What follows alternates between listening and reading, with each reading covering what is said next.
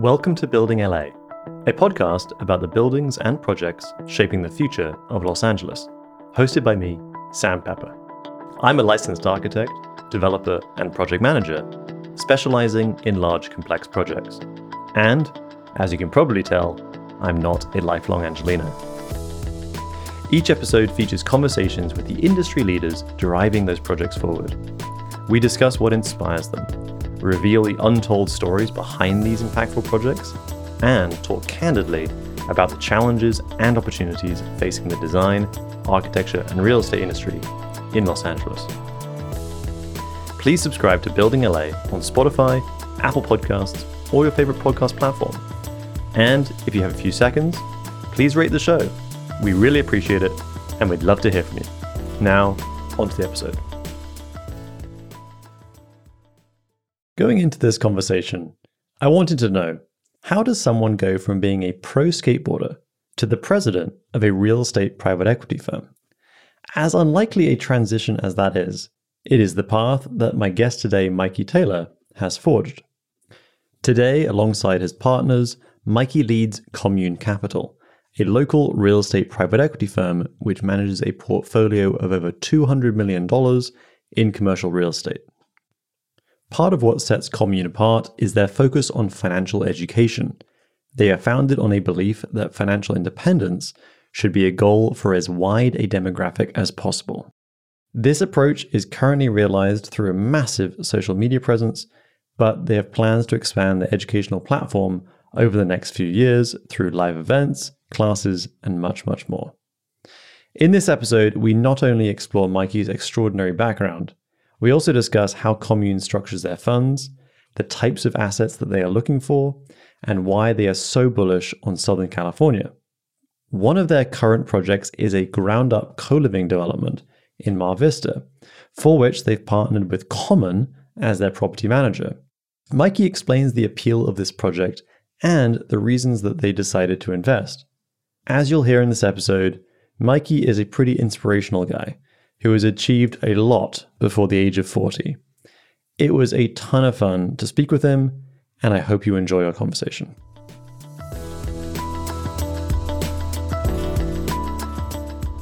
Mikey Taylor, welcome to Building LA. Thanks for having me.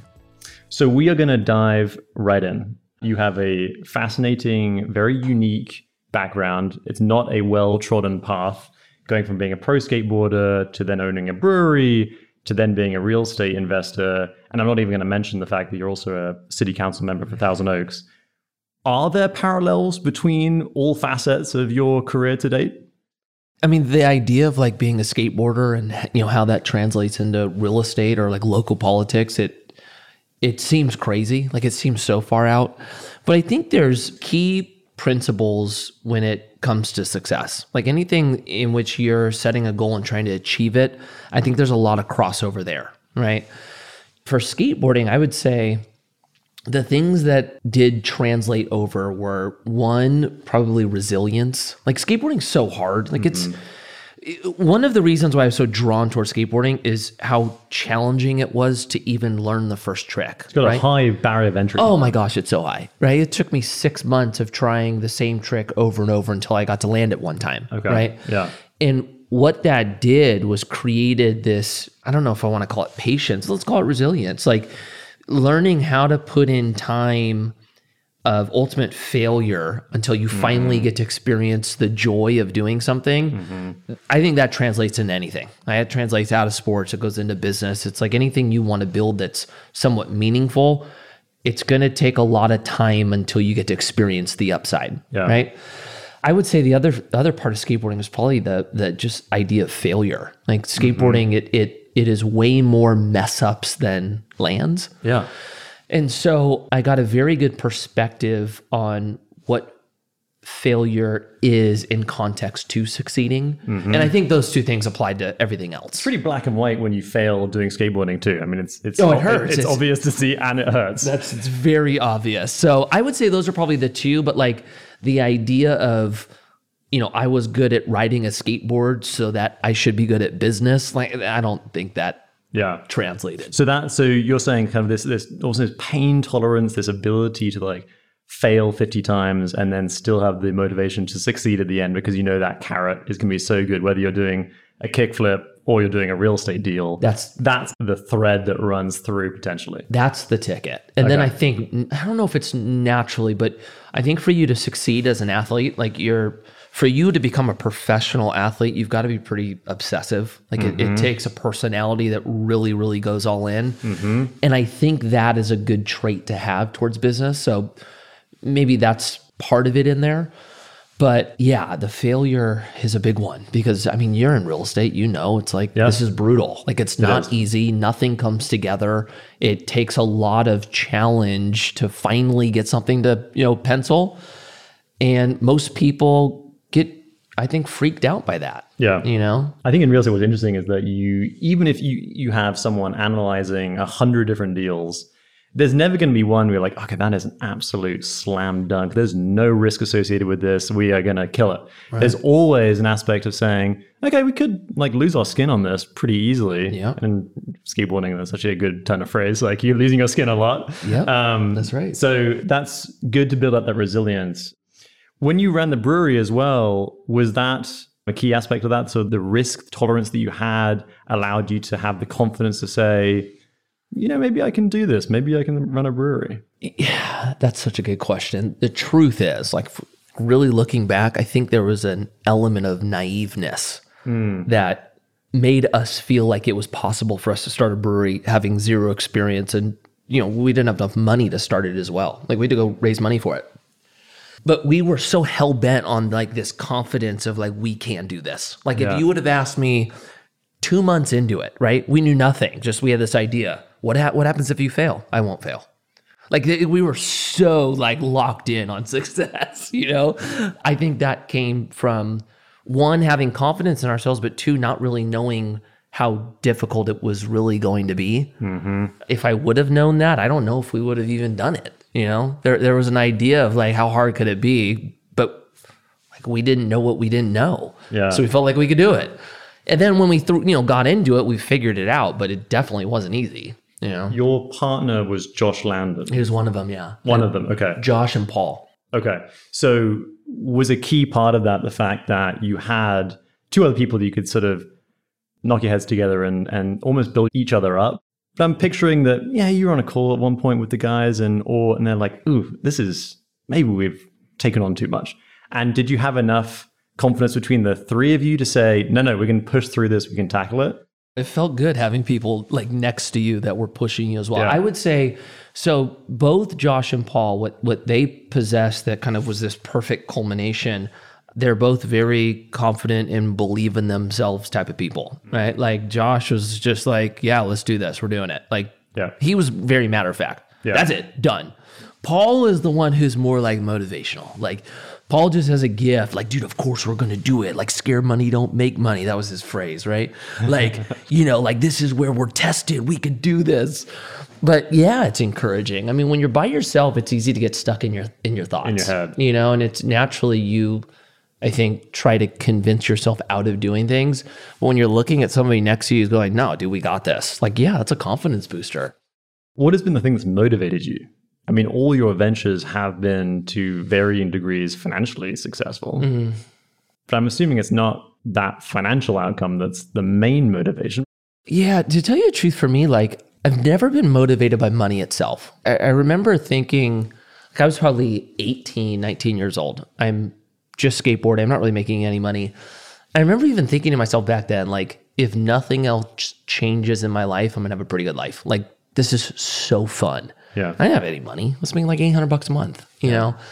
But what I would say is I'm very goal oriented. What I do like is setting a goal and trying to hit the goal. Mm-hmm. And money just seems to be something that is used as a metric of like, mm-hmm. you know, how close did you get to it? Yeah. But no, I think it's more like I've learned that I really like the process of trying to succeed. What that goal is, sometimes I, I don't even know why I set the goal where I do, but it's more the process. I, like when I hit the goal, I, I it's very short lived. That kind of feeling of joy. It lasts that night. You set the next one. Yeah, I have Yeah. to. Like I have to be stuck in this like perpetual like trying to get it. Yeah. You know, and and then that's what I enjoy. Like I, I do like that. I'm curious when you were skateboarding and you were traveling around the world, filming and, you know, living a life that is a dream to a lot of kids, right? Being a pro skateboarder. What was it in you that gave you the motivation, or maybe was there a person that instilled in you the idea that, okay, this career is going to be short lived? There aren't many skateboarders in their 50s mm. and I'm going to need to have a foundation of something to then build upon when I put the skateboard away. Yeah, that's a good question. There was a couple parts to that. Uh, the first one was I always thought I was going to college. Like Okay. that was I, I I always thought I was going to be an attorney. Actually, I thought I was just going to go to law school, I'm be sure an your attorney. parents would have been thrilled with that, right? Well, I, my parents, that, that's what they thought I was going to be. Also, like I was very vocal about it. Like this is what I'm going to do. Like yeah, no brainer. yeah. when I decided to basically attempt to become a pro skateboarder, I was also saying no to college. And my parents freaked out about that one. Like they were very uncomfortable with that. And and there was an aspect actually for me as well that like I I thought that I was saying goodbye to what was going to potentially be a pretty like comfortable life mm-hmm. by not going to school. Yeah. And so I was scared about that. Like I'm not gonna say I wasn't. I definitely was. And then the other part of it was like when I started skateboarding, there's no social media.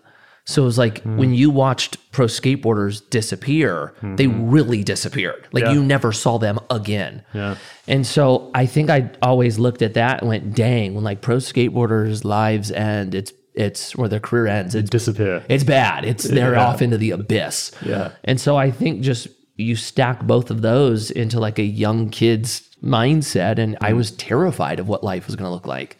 Yeah. You know, especially like from a young age, thinking like, oh yeah, I'm going to be this, and you know, my life's going to be good.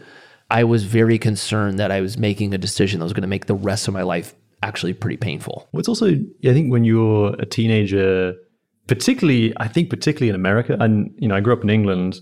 It's a little, I think, it's a little bit different in England, but in America, it's like college or nothing. But at the end of the day, there are av- other avenues to success. And I mean, I came out of college like everyone else. I knew studied architecture. I knew nothing about putting a building together. Right. And I think that's very common with any degree you get. You really come out of it with very, not very tangible skills. You come out of it with a great network. Right.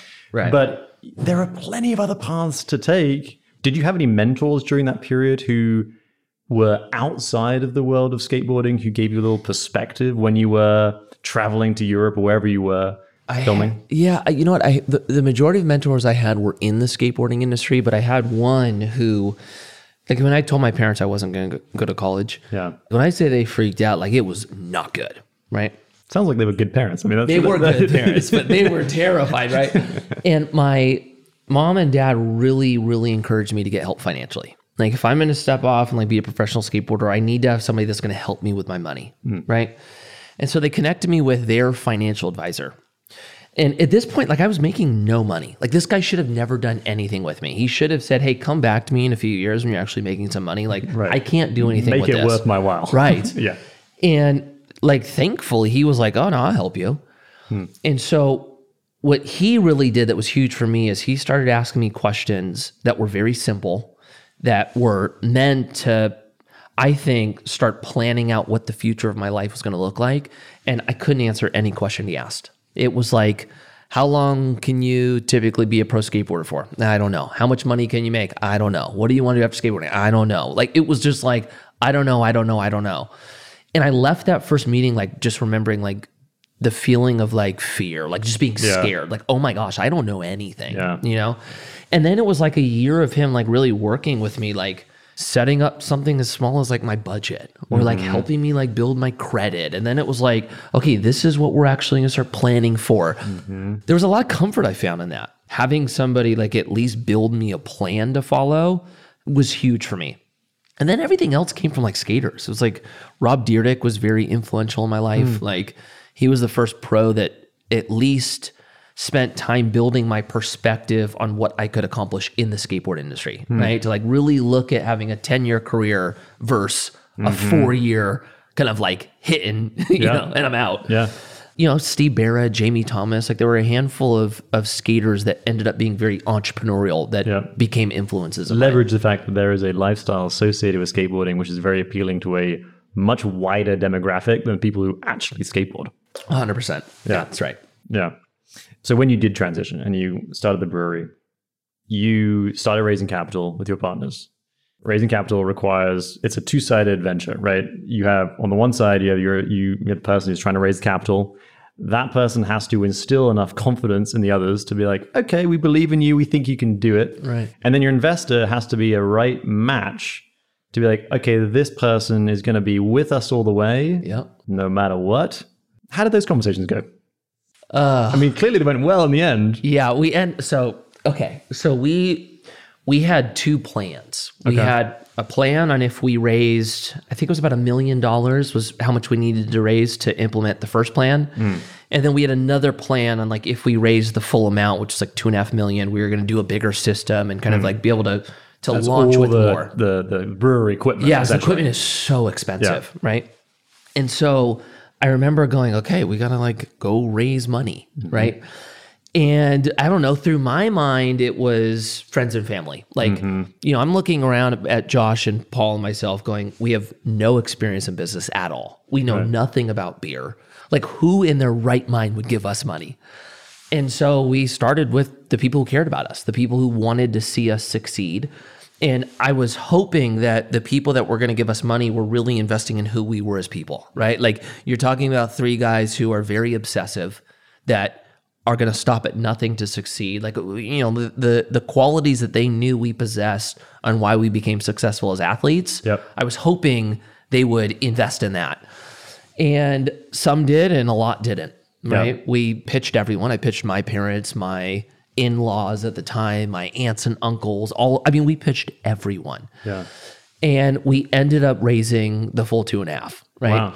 And I remember like I'm like assuming like, there was a there was a large number of investors. I'm assuming. I mean, what A what- what- ton. Oh, yeah, a ton. It was do, you, like a do you remember what your smallest amount our was? smallest investment was ten thousand bucks, I think. Okay. Something like that. Yeah. And then our largest was about eight hundred thousand actually. Wow. We had one we had one guy who came in at the end that changed everything for us. Wow. Like so basically when we went after friends and family, Yeah. right?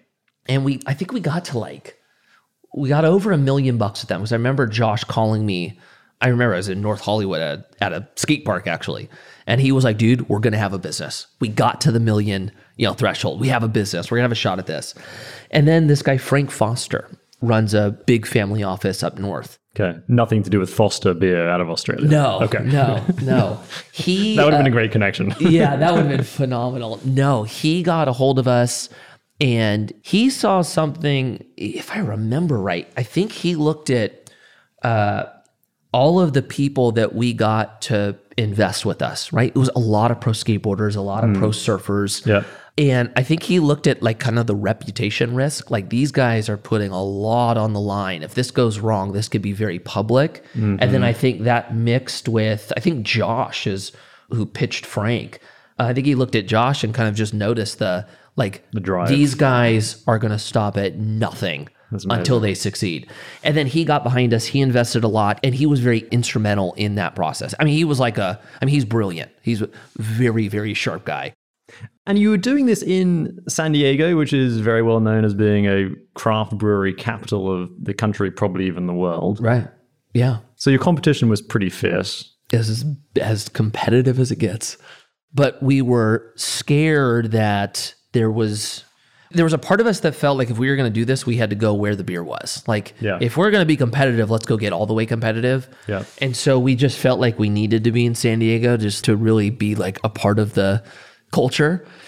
And so well, that's why we went down there. It was just because, like you said, that's where the scene was. Yeah. I'm curious if you, did you turn down any investors at that time? No, we didn't. they- I- we didn't even know that that was something you should be doing back then. Got like it. the we learned basically everything about business and investors after we launched. in 2015, St. Archer, the name of the brewery, was acquired by Molson Coors Yeah, for reported a lot of money. yeah, a lot of money. Four year timeline. Was an exit strategy always part of the thinking? What we learned when we started raising money is that every investor asks how they're getting their money back. Right. And for us, how we were going to do that was by selling the company. Like we Yeah. we were not building a cash flowing business. Like it was we were building this to sell, but we didn't think it was going to go so quick, right? Yeah. Like our original pro forma, it was like I want to say we had a 10 year model and we thought it was going to be like pretty hard the first 4 years, right? Cuz most the first 4 years of business it's like you're just trying to get your name out there, right? 6 months in we had to basically redo everything. The experience we had which is not normal is the second we opened doors the thing frickin' exploded. Amazing. And we couldn't keep up with demand from the point of opening, right? So it's like we opened doors and it was like, oh my gosh, we're selling everything we can make. And now distributors want more. Okay, we need more money. We need to, you know, increase our production. And we just mm-hmm. increase production and crap. Now there's even more demand. That mm-hmm. was the name of our the name of the game for us. Which is not normal. That was that was a unicorn style business. Yeah, it was. And did Molson Coors I'm curious about the logistics of it. Did Molson Coors approach you, or was that something where you were kind of actively looking at potential investors and acquirers? We had a group that approached us Okay. It was like a, a M&A brand or Yeah, an M&A yeah, yeah. business. And they said, look, we work with a lot of the big beverage brands Mm-hmm. and we think you guys have something special and we want to basically see if we can do something with it. Amazing. So we said, okay. And then they came back with, you know, four potential offers and then it turned into two and then those two got into a bidding war and then we ended up selling the business. Incredible. Looking at the, the how the story has sort of evolved, I mean, St. Archer, unfortunately, no longer No. it's Exists. Heartbreaking. Correct. I can imagine. yeah, it's brutal. I mean, so from a personal standpoint, I'm assuming that the money kind of changed your life. Yes. From a well, from a personal standpoint, yeah, that was more money than we had all made. Right. Like not even close to that much before. Yeah. And then we ended up paying our investors out who ended up being friends and family a ton of money. So that felt amazing also. But there is an element of like you are handing your brand off, which Yeah. very much feels like a child of yours Right. to someone else. Right? Right. And for us, like we were hopeful that you know Miller Coors or Molson Coors was going to be able to do something with this brand that we weren't able to do. They were going to take it to the next level. Of course. To see them not do that, uh, yeah, that hurts. Yeah, I bet. I bet. I bet. So I want to transfer now to your kind of real estate journey. It's 2015. St. Archer was acquired. You suddenly have an inflow of money. Was it obvious to you that real estate was going to be your next step, or did it require some soul searching at that time about how to kind of start this next major chapter of your life? Yeah, it's good And how question. old were you at that point? I was 32. Wow. So you're young. I was young, yeah. Yeah. I, I didn't think what I'm doing now was going to be in the cars. Investing in real estate, I was already doing. I was just hmm. doing it passively. Yeah. Like, you know, storage was really the big asset class, but I always thought real estate investing would be or continue to be in my future. Mm-hmm. I just didn't know I'd build a business around it. It, it probably took me about 15, 16 months of figuring out what I was going to do Okay. there was soul searching involved in that. I mean, yeah, everybody who knows or has seen pro athletes, like most of us don't do well after our careers, right? There's a Yeah, David Beckham is an exception. there's a, there's there's an exception to the rule, but Yeah. if you look at the bulk, right, th- th- there's a reason why the majority of athletes go broke. There's a reason why the majority of athletes don't do anything very significant after their career, right? It's really hard to find like the identity of who you are after your craft, Mm-hmm. especially if you've made a pretty big splash. Yeah, and you've started been doing it since you were, you know, seven or eight. Yeah, totally. So it, it took me a while to figure out that part. Like it, it was not easy for me. Even after there was a, a part with the brewery where like I was still, I think, viewed as a pro skateboarder. I was still Hmm. viewed as a skater. Mm-hmm. After the brewery, I was I wasn't a, I didn't own my business. Yeah. and I wasn't a pro skateboarder anymore. so it almost felt like it all kind of fell apart. And then at that same time, I was having a, a lot of challenges with my marriage. It was like my career ended, uh, and just my wife was like not very happy with kind of our relationship. but I mean, is that partly because the amount of just effort you put into hundred the brewery? percent. Yeah, hundred percent. direct correlation. One million percent. Yeah. All my attention was going elsewhere. Yeah. So th- her her frustration was 100% valid. Yeah. But I had to work through that. It's like we had to work through our marriage. I had to work through kind of the identity aspect of why I was feeling so lost, even though I was in a pretty awesome position. And then once kind of I worked through those things, then I was finally in a position to figure out what I was going to do next. I just didn't know. Like, I actually started down the path of starting a shoe brand. That was what I thought was going to be my next Interesting. uh, business. Yeah, I, I I got to the point with it. I had the brand set up. I had samples from China. Like I was like almost a full go on this thing. But I was starting a shoe business to get back at the shoe business that had let me go as a pro skateboarder. Right? Oh, it was like a full revenge play. Okay. Yeah, not not a great Not a no, story. like I'm setting up myself for success with that one. Um, but like, thank God I had the realization in it that like I was not setting this thing up for the right reason. Yeah. And so I ended up basically pushing that to the side. And I randomly got a phone call from another athlete who I, I had I had not been pro and I hadn't had a business for about a year at this point.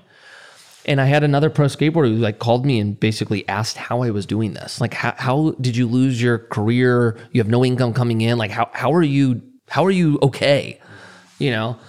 And I don't know, there's something about that conversation that really brought me back to the beginning with my parents hmm. who sat me down with the financial advisor. And I, I just always looked at that as being a very pivotal moment in my life of having somebody actually build out the plan for me. Yeah. And I think without him, I, I probably would have been down the same path as any other pro athlete. And so I was thinking about what I could do with that. Like I, I just kept trying to figure out like how could I replicate what he did in my life for others. Mm-hmm.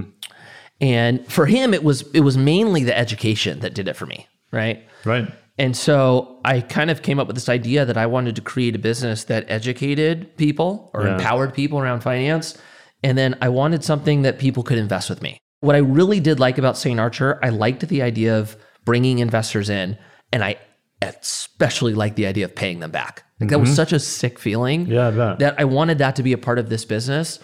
And then as as I was thinking about it, I was just kind of like, okay, if I'm going to bring an investment to athletes, that's who I was thinking about in the beginning. If I'm going to bring an, a, an investment to athletes, what could I give them that will really be there for them during their transition out of their sport, mm-hmm. right? And St. Archer was great, but St. Archer was a very high risk investment. That was majority of the odds are saying we're going to lose your money. Yeah. But if we don't, okay, everyone's getting paid, Yeah. right? Where I kind of wanted something that was a little bit more risk adverse. I wanted something that was like they could count on being there. Mm-hmm. And for me, like when I looked at my portfolio, it was like real estate was it. Yeah. It was a commercial real estate, specifically storage was it. How did you? So you got into storage. It sounded like before, Right. Then, so and you were doing that on the side passively. As a passive investor, as LP and yeah. storage deals. Yeah. Okay. So when you started, was that the plan as well to at least start initially with self storage, or was there? No, once- so- when you had the realization, we was like, okay, we're now we're going to scale this up. We're going to go into multifamily and other. Really good question. So when I when I at least narrowed in the idea that I wanted there to be an investment component to the business and I wanted it to be real estate. I didn't want it to be storage. Even though storage had been so good to me as an investment, I felt like I wanted an asset class that fit maybe more of my skill set. And I mm. felt like multifamily actually paired better than storage because something I am good at. I'm, I'm good at the marketing side. I'm good at good at creating experience. Of course. And I felt like somebody's home is the ultimate experience. Yep. And so I thought I could have a strategic advantage on the multifamily side and really pair that with my skill that I couldn't do in storage. And so we launched our first fund, and multifamily was the asset class. And we were picking areas that kind of the creatives were going to 1st mm-hmm. right? Because creatives typically find cheap areas to live, mm-hmm. and creatives are really good at making it cool. Mm-hmm. So we started following them. We started buying apartments. We started renovating them and then developing them. And So talk us through that first that first fund, multifamily. Which areas were you investing in? the first project that we bought was in Long Beach, Okay. in California. And then the next one was in right outside of Cleveland, Ohio, in uh, Richmond okay. Heights. Okay, interesting.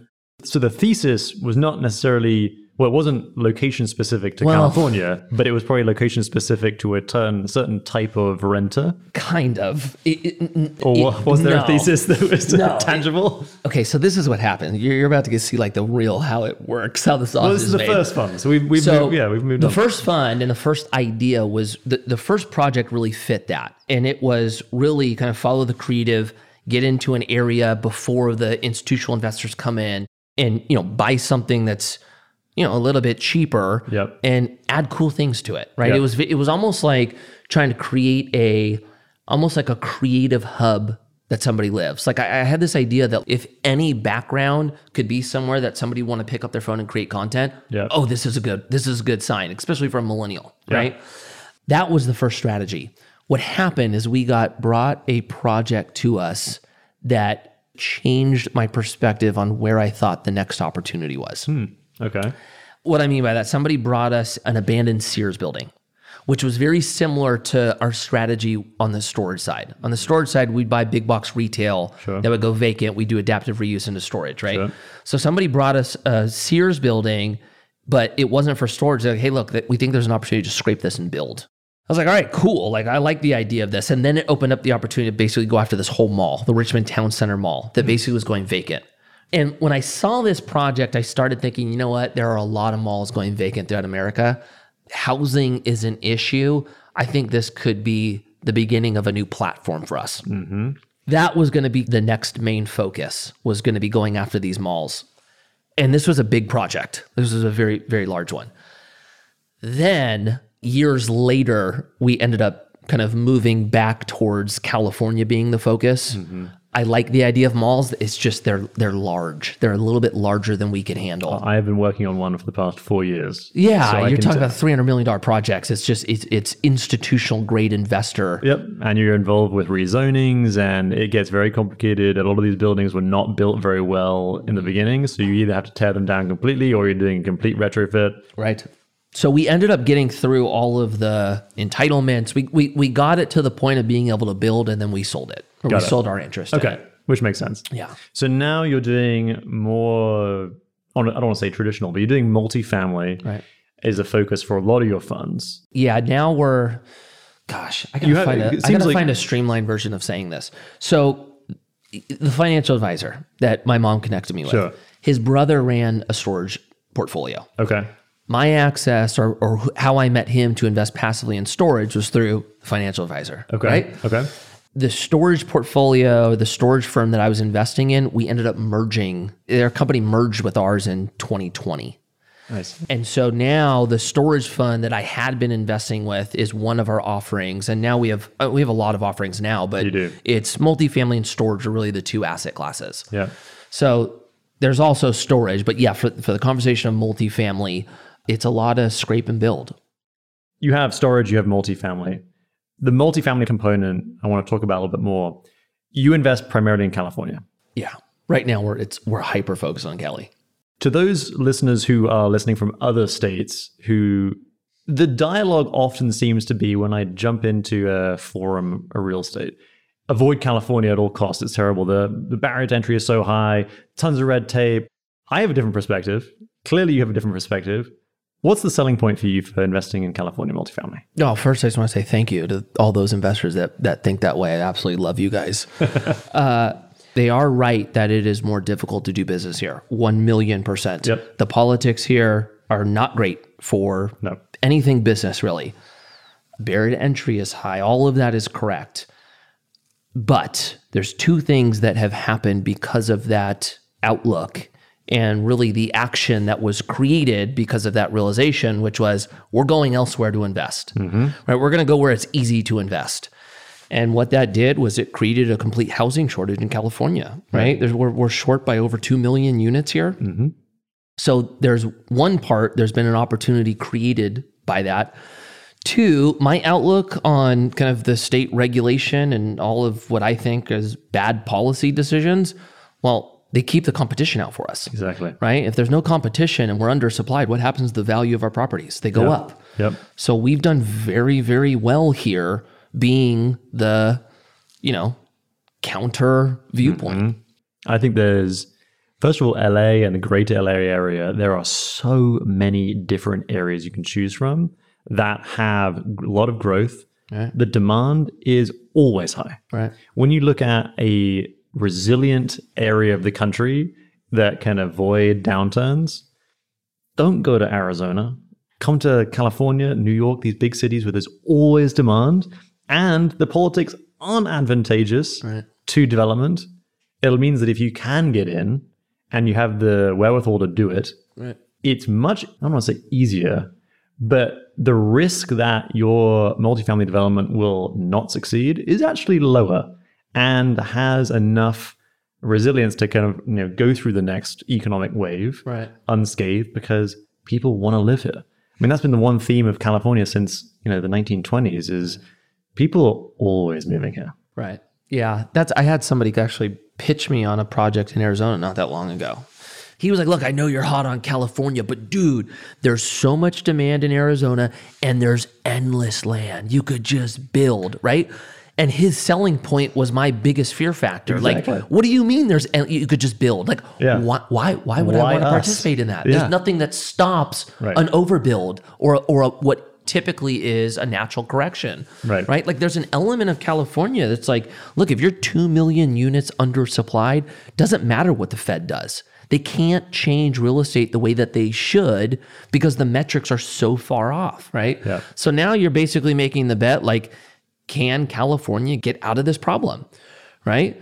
How they're approaching it, I'm not sold on that happening. It'll take a long time. Long time. It'll take a long time and it'll take multiple cycles of political elections. But look, I, I like the idea of going into a market and going, wait, that market needs 10,000 residential units. Right. I'm going to add a couple hundred. Oh, yeah, I like those numbers. Yeah, absolutely. You know? What do you look for in a deal? Is there a sort of a thesis behind commune and the way you set up your funds that you're looking for? You know, you said about these areas that are kind of up and coming, maybe a little bit cheaper. That was your first fund, though. Is it? Is Right. it? Is it evolved now to be these later funds? Are you looking for a particular type of property? Yeah, this this fund's uh, different than the beginning. One, we're looking at very undersupplied markets right now. Like, uh, look, I, I know there's a lot of cities throughout California that are undersupplied, but you know, the two markets that we're really hyper focused on right now is Ventura, which Okay. last year was the most undersupplied county in the entire nation. Yep. And then we're in North Park, San Diego. We have a project out there. Mm-hmm. They're short 108,000 units. So I, the, Yeah. the first and foremost, I, I'm really looking for that undersupplied nature Yep. because I want to find areas where the city council is actually getting projects through. Mm-hmm. Right, Our project in San Diego, the city policy. I don't know when they maybe last year it was capped at four stories. Couldn't build above Mm-hmm. four. Right. All of a sudden they go, you know what? You can now go to 8 Mm-hmm. So now we're looking at projects that would never would have penciled, but being able to put that many more units on it. Well, we got a deal here. So we like that. Yeah, the San Diego politics, their city politics have been much more uh, dramatically, they dramatically improve the likelihood of success for real estate than, Right. than LA, which is much more incremental and there's bigger issues with zoning that we'll, we may get right. into. So Ventura County or or Ventura specifically feels a little bit more like LA. Yeah. I, I agree with you on San Diego. Yeah. But that's kind of first and foremost what we're looking for. And then next, it really comes into the project. Mm-hmm. Like, you know, what's the you know, we're looking at like market analytics beyond the undersupply nature. Like we, you know, we do want to see like good major employers. We like to see population growth. Mm-hmm. But there needs to be a return threshold that we can get past in a deal. Is there a particular scale of deal, like a number of units, that's your, is your sweet spot? And is it sort of, and where in the market, like high end, middle? Yeah, that's a good question. So, number of units, kind of. You start getting into the small stuff, it just gets really tough to pencil. right. I would say on the low end for us, it usually lands around 30 units. Yep.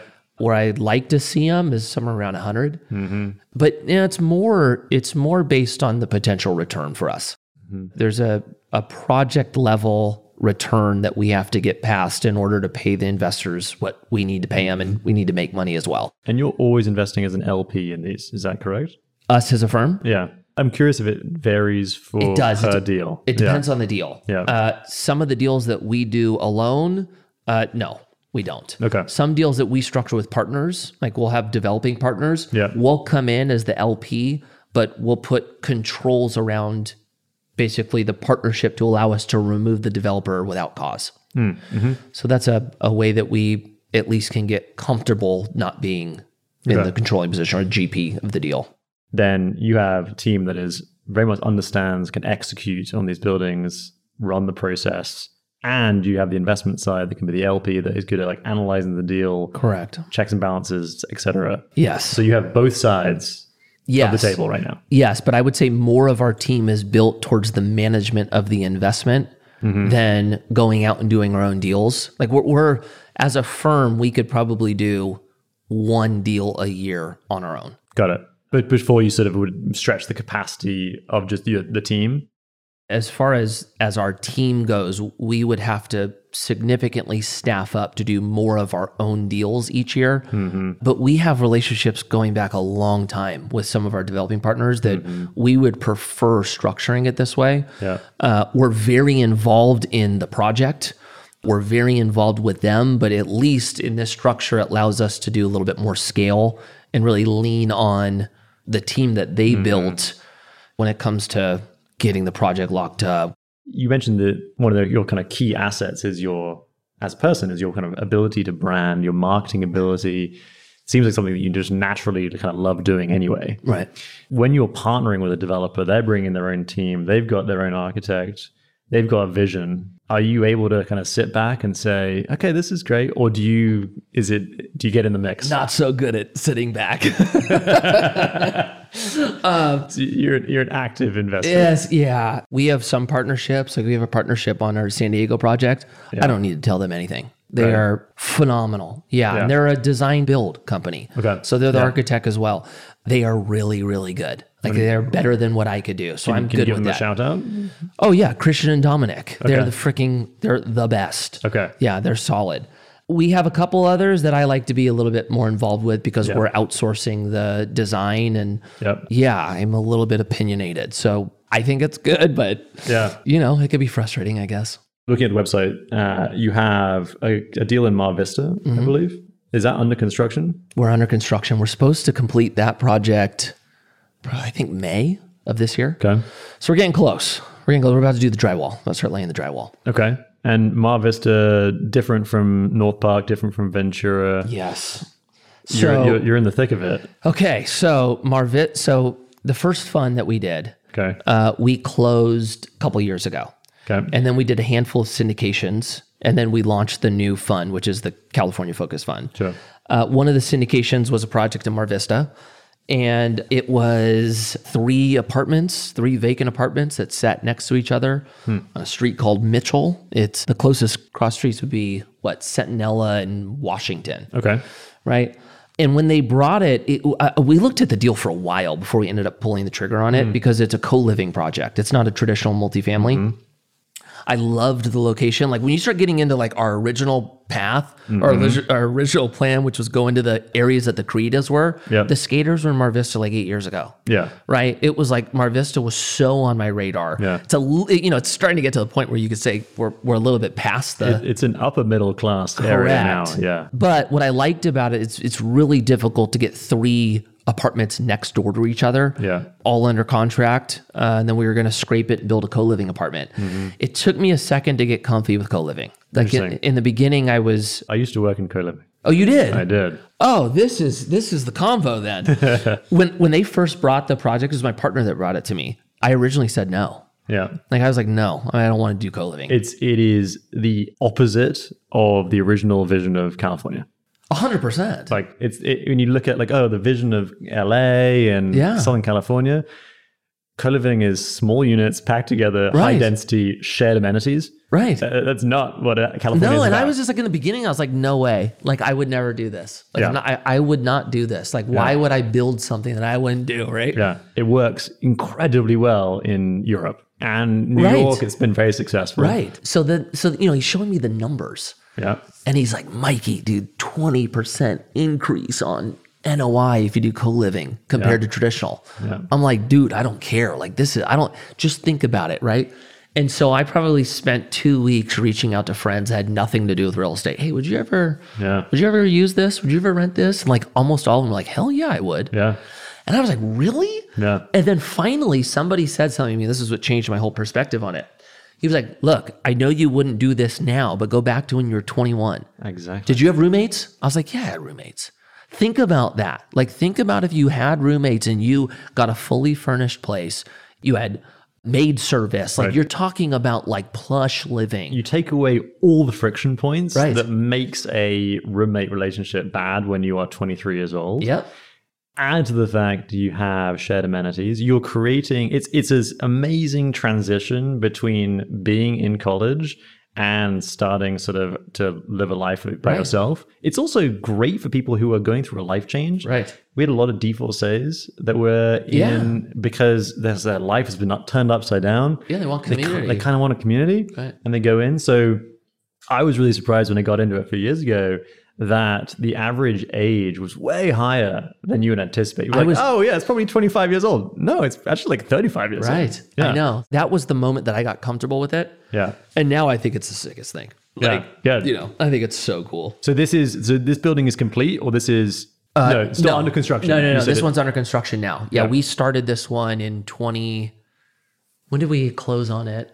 The beginning of 22 is when we closed on it. Okay. So we're getting pretty close to wrapping it up. So you were going to operate the co-living as well. Uh, no, we're going to use a company called Common. You're using common. Yeah. Okay. Great. Yeah. So Yeah. Common's been really helpful for us, even like in, in creating the pro formas and where the demand's at. And even recently, as we got close to finishing, it was like, all right, guys, we just want to run through the new numbers. We have some new projects that came online. Yeah. And uh, yeah, we're excited to get it up. They also have so much data, Common does, Right. about all their co-living developments all around the country to Oh, it's phenomenal. prove It's that the metrics do work. Yeah, it's really good. So that one, we should be live this summer. Okay. Who is your typical investor? We're going through a period right now where financing is challenging. Mm. What are the challenges that you're trying to overcome right now, today, at Commune? Okay, so financing is yeah really hard. It's incredibly hard. Yeah, for all the lenders out there that say you're lending, you're not. Just say you're not. It's so frustrating. okay, so you need a lot more equity down Yeah. to get financing right now. So there's that. Second part, 2023. I would say the first six months of 2023 felt like 2008, like as far as raising capital goals. It was it was brutal to raise money. Brutal. At every scale, too. Uh, oh yeah, yeah. right? Venture. All my friends in venture, brutal. Like it, it, raising money for anything was very, very hard in 2023. But the first six months, I would say the last quarter of 2023, it felt like there was a shift that happened. Mm-hmm. I don't know if it's like people are like finally going, we've hit the cap on interest rates and it's all good from this point on. It's only getting mm-hmm. better. Okay, I think there's a part of that. I think there's a lot of people that have been sitting on the sidelines with the expectation that multifamily, storage, industrial, that it was just going to get freaking wiped out and there's going to kind of be blood in the streets. Uh, we're seeing a lot of investors go, I've been waiting for so long now, it's, mm-hmm. it's not coming. There's capital that needs to get placed. There's capital. You can only wait so long before it needs to get put somewhere. Correct. And so the time is, I think the clock is ticking. Correct. So we have seen a shift change, mm-hmm. but it was definitely harder to raise money this year than it's been in a long, long time. Yeah. And so at a time where it's hard to raise money, you need more money down mm-hmm. to get some of the financing. And probably the worst part, there's more deals today than there's been since we started this business. Yeah. Like deals are everywhere. so like everywhere. the idea of like passing on good deals, that feels like post 2008. You know, Yeah. it's like Yeah. financing and getting capital was the issue back then. It Yeah. wasn't deals. I will say I'm very optimistic about 2024. Yeah. Because I think we've gone through enough time now where people are just fundamentally going to start getting antsy about placing capital places Right. And getting more comfortable with just where the economy is at this moment, where the market is. Right. And you're going to start seeing a shift. But again, you know, office is still going to be Office is dead for a long time. a, a disaster for a while, although there are exceptions to that. But multifamily storage are going to be successful. I think so too. Yeah, I think so too. So, what does commune look like in five years? In five years, we'll have more of our educational platform built out. Okay. Like in the next five years, want to shift to where the majority of our content isn't just coming through social media. I want to do more live events. I want to do more stuff with kids. I do want to put more of a focus on that side of the business, which is meant to like empower people. It's exciting. So that'll be one part that will be radically different than today. Employee wise, I dude, I, I want to 10x our staff. I want to have, I want to have more people here. I want to offer more jobs. From a size standpoint, we have a goal in the next five years to be managing about a billion dollars. We're about 250 right now. Okay. I would really like to do that in three, but that's the the goal for the team right now is five. Okay. So we'll be managing more at that point, and then we are planning on launching two Regulation A plus offerings this year. Hopefully, year five. Right now, we have about 500 investors. Hopefully, when I sit with you, I'll tell you we have 20,000 investors. Incredible. Yeah, that'll be my in five years. I'll I'll text you. I'll let you know how we're doing. You have an incredible leadership team at Commune. How did that group come together? An incredible bench of people. Oh, so I can't even take credit for this one. This one feels like kind of like more of a God thing. I reached out to my mentor that my parents connected me with when I was starting this business. Wow. And I had at this point my entire business plan built out. In it, I had a page that was for fund management. Okay. right? It was blank. I didn't know anything about funds. And so I sat down with him and I was basically just going to pick his brain like, "Hey, can you walk me through how this side of the business works? Sure. Like I need to know how to like bring people in to build that out." Right. And that conversation ended up, you know, later starting into us starting a business together. Sure. So he came in as more of a silent partner. His brother came in as a partner. And then from there, we brought in another partner, Brent, who's kind of our head of development. Mm-hmm. And that was our core team to mm. start. My COO, and, and who he's a principal as well, but he's the one who really leads the group from a day to day standpoint. He's the, the glue, right? Yeah. When I met him, I met him in 2017. He was a financial advisor, Okay. had his own book of business. Okay. I met him and just loved him. I was like, there's something about him. I was like, this guy, like, he's got something, Yeah. you know? So I spent probably a year of getting to know him. And then I spent another year dripping on him over and over how sick private equity was, right? Bro, you don't like advisory business. Get into real estate. Like, this is sick over here. You're missing out. Yeah. And then he gave me this very small window. He just kind of looked at me and went, Hey, you know, I'm all in on what you're doing. And I was like, Really? And he goes, Yeah. I'm like, Come work for us. He's like, What do you mean? I'm like, Dude, sell your business. I'll make you a partner. Like, come work for us. And he was like, Are you kidding? And I'm like, No. He's like, Let me talk to my wife. and then he ended up selling his whole book of business and came on to be a partner of ours. Incredible. And that was a big game changer for us. His skill set, I mean, he came from managing thousands of people at a bank and then into the advisory, and he's just really gifted at people. Yeah. And, so- and instilling trust in people. He's right? so good at it. So he deserves a lot of the credit for how good our team works. And who is this person? Michael Mikolov. Okay. Yeah, he's our COO. Okay. Rounding out this conversation, with all of this, you're also a council Oh, member. Yeah. Why? Yeah. I mean, you seem you have what four kids, I have four kids. Yeah. a wife, you have this business. yeah. I mean, look, I can see the benefits of it, particularly when you're in real estate. Mm. But it's also If you're not doing any business in the city, it's a pretty major time commitment. yeah. So What was the reason for that? basically, to go way far back with my story, I'm from a small town, Thousand Oaks, Newbury Park. Grew up here, and my wife grew up here as well. Like that's how we met. We met because our parents both moved into a new community together, and they moved next door. So she was literally the girl next door. And then when we graduated, she moved to San Diego. She couldn't wait to get out of town. Okay. and I started skating. And so when I started skating, I started traveling, which meant I was gone six months of the year. So Thousand Oaks, Newbury Park just became like, you know, where I would go to like recover, rest, and store my stuff. And then we linked back up. We started dating. Uh, I convinced her to come back out here. We ended up getting married. We had kids. And our area is phenomenal for kids. Like if you have young kids, it's it's amazing. But my wife always was looking at me going, why don't we move? Like, mm-hmm. there's like, let's go look at other places. And I never wanted to. Like, I was like, this is where I live. Like, this is my home. And so finally, one night I opened my mouth and I said, babe, instead of us like talking about all the things our community doesn't have, like, why don't we like try to be a part of it? Let's go build it out. And I said it just with the idea of like, what could I do to not move? Like, what could I do to stay here? And she looks at me and goes, Yeah, okay, what do you want to do? And I'm like, I don't know. What do you mean? She goes, Go get involved. I'm like, what? We're like, what? And then that idea led to like me actually really considering what that would be. Like, how could I get involved?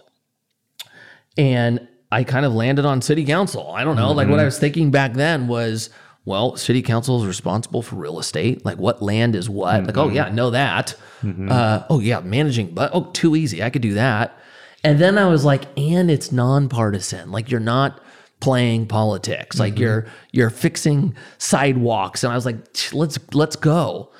And then I found out it's very political and Yeah. you know, it's it's uh you people have opinions. So that but that was it. It was like just wanting to get involved because I don't ever want to leave here. So how long have you been on city council? One full year. One full year. Okay, so not very long. No, brand new. Do you think you can make the impact that you had hoped at the beginning? You know, I hope so. Uh, I'm, I look, I'm only a year in, and and what I'm learning is local government, government as a whole, does not move at the same pace as business, right?